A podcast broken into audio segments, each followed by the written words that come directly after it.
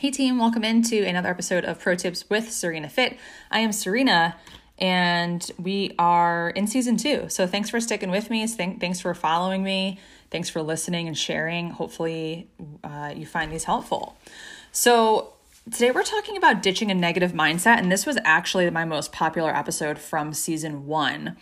Um, so, I wanted to revisit it. And, you know, it's always good to hear things over again. So, if you haven't heard that first one, or maybe you listened to it once and uh, kind of forgot about it, go back to season one and click replay on that initial video. And today we're kind of taking a part two on ditching a negative mindset. Now, for those of you who know Serena Fit, my company, my brand, my wellness brand, I founded it on three pillars essentially it's fitness, nutrition, and mindfulness. And, you know, over time, hopefully I can develop a little more content around redefining what those three words really mean to us, aside um, you know, getting away from what the industry has pushed on us in terms of definition. You know, we often think of fitness as working out and weight loss and bodybuilding or HIIT training for weight loss. It's all connected to weight loss, right?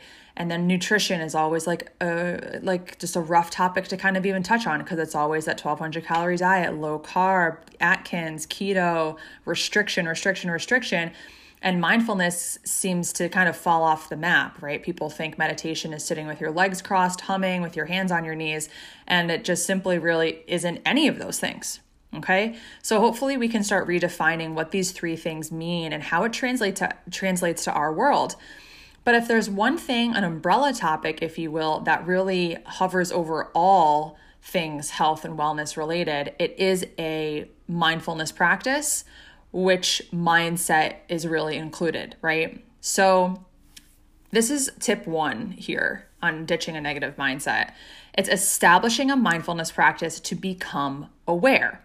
So, what do I do on the daily? I help clients become aware of habits, bad habits, poor sleep patterns, um, ignoring things that continuously go on, like um, feelings of overwhelm or unhappiness, or negativity, uh, victim mindset, or a um, lack mindset.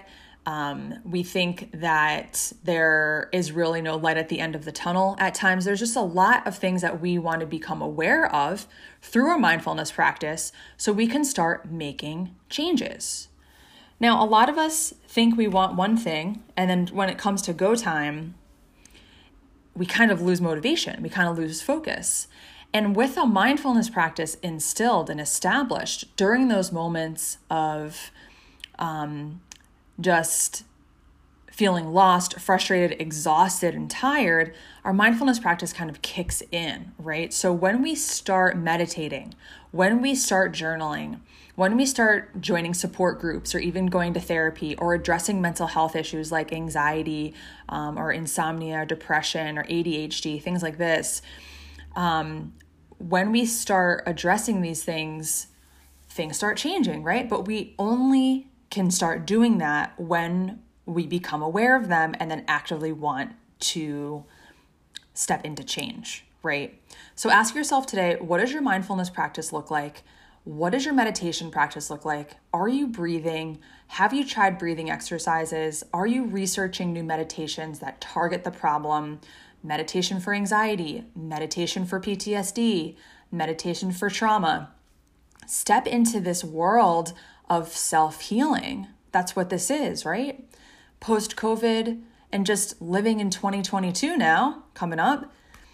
Honestly, we have to prescribe a mindfulness practice just like we would feed our bodies and wash our bodies. This is a non negotiable and let's set the standard today to make that stick. Okay.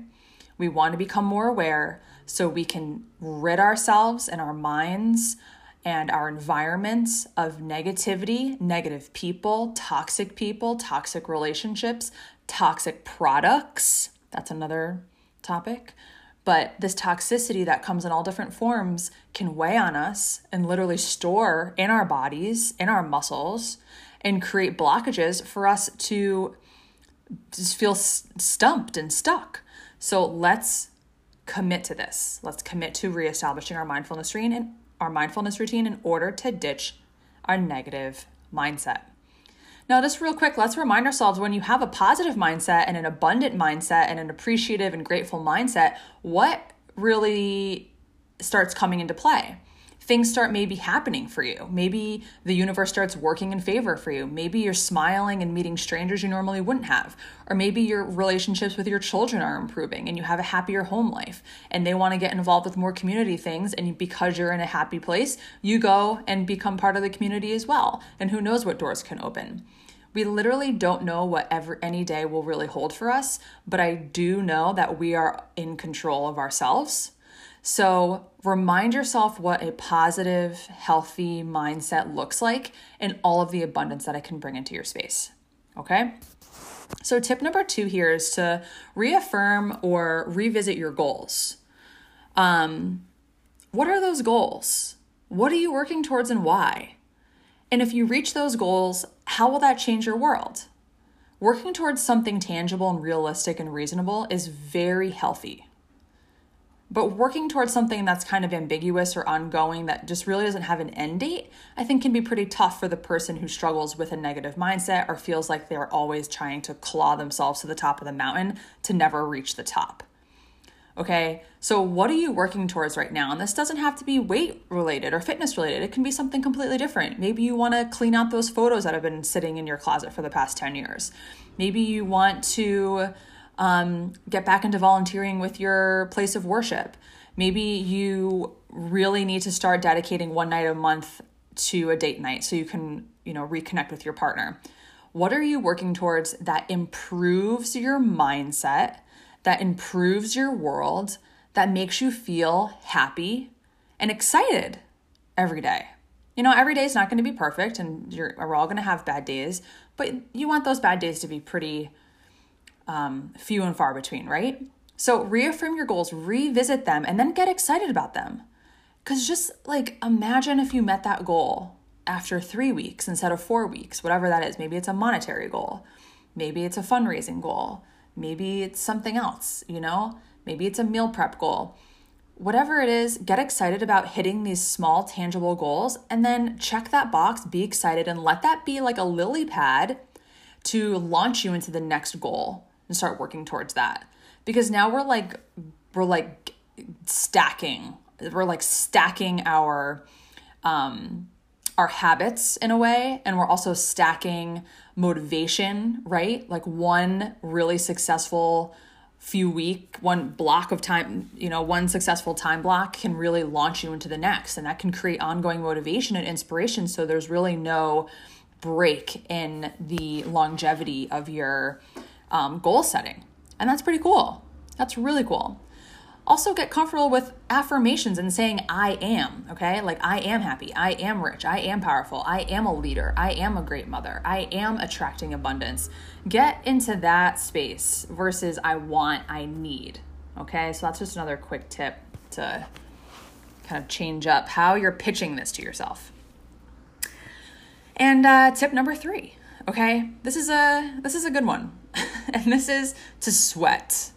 Now, I want to just take us back to the beginning of the year, uh, February. I really wanted to lift heavy. So, last time I started lifting heavy weights, like bodybuilding status, was 2014.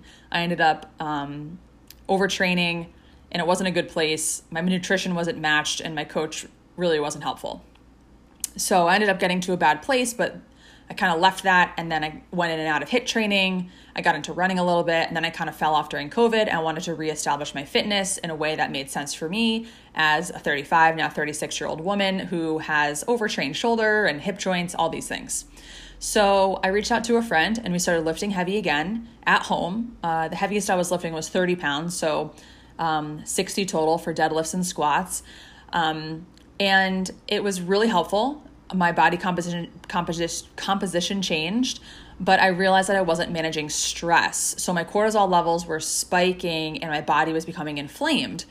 So note that i really wasn't sweating when i lift heavy. Like when i lift heavy i'm not like dripping sweat like i would if i was doing a HIIT interval on the bike or a run or like a like any type of mat work where there was like you know hit involved like mountain climbers or uh, burpees or something. Um and I realized that I was so focused on lifting weights and I wasn't having like any fun after five months. So I did that for about five months and I hit some goals. And then I was like, I need something different. I'm just not feeling awesome. So I scaled back on the heavy lifting and I incorporated more um, low impact, like barre, Pilates, and just like lower weight stuff, like five and eight pounds. And I'm in a really good place. And now I've actually added a stationary bike. I bought one off Amazon for 250 bucks. It's called Yosuda, Y O S U D A. Check them out. Christmas gift. Um, and I started doing HIIT rides like on my own. I would just like listen to my my iPad and like watch a show and like just get on the bike and whether I do 5 miles like pretty rigorous or like a HIIT class, I'm sweating more. And I've been doing this for the last couple months and I've noticed that like my mindset has completely changed. And why? For a few reasons. There's an endorphin release when when we start sweating. When we start maybe doing Zumba or dance cardio or a HIIT class that is, you know, that makes sense for you, um, that's easy on the joints, something that gets the heart rate up and you're actually sweating, like you're wiping sweat from your brow. And let's not forget that sweat is a natural detoxification. We want to sweat, okay? We want to get out extra heavy metals and toxins and things like that. And this is a way to do it. Listen to music, dance, you know, um, upbeat music, and just remind yourself that this is a true endorphin release. When we have that endorphin release, you hear this written about and talked about for years and years and years, but be sure to add this into your repertoire. So definitely pick up those weights.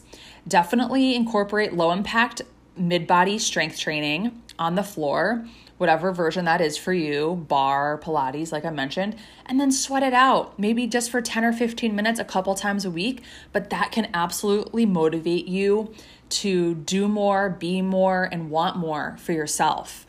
And I really just uh, I feel passionate about that, having gone through that over the past eight months.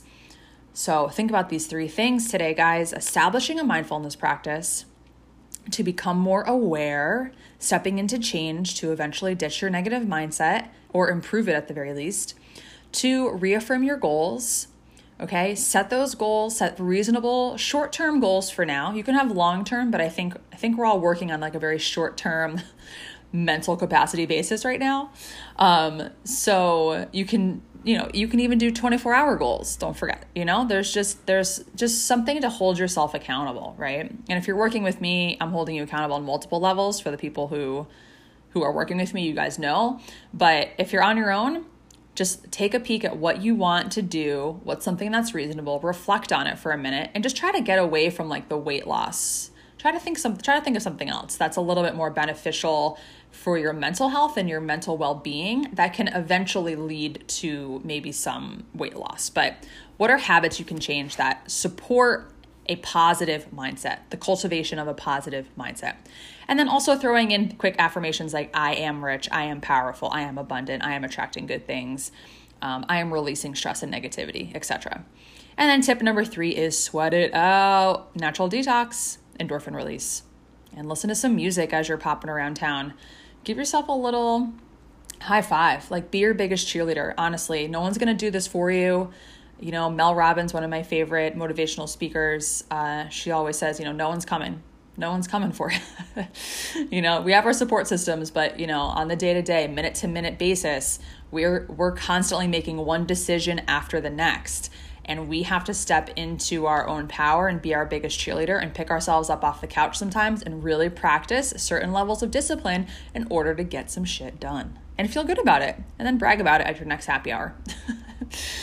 All right. So thanks for listening. This podcast is a little bit shorter by a minute, but please like, share, comment, repost, reach out to me. As usual, you know where to find me at serenafit.com or serena at serenafit.com.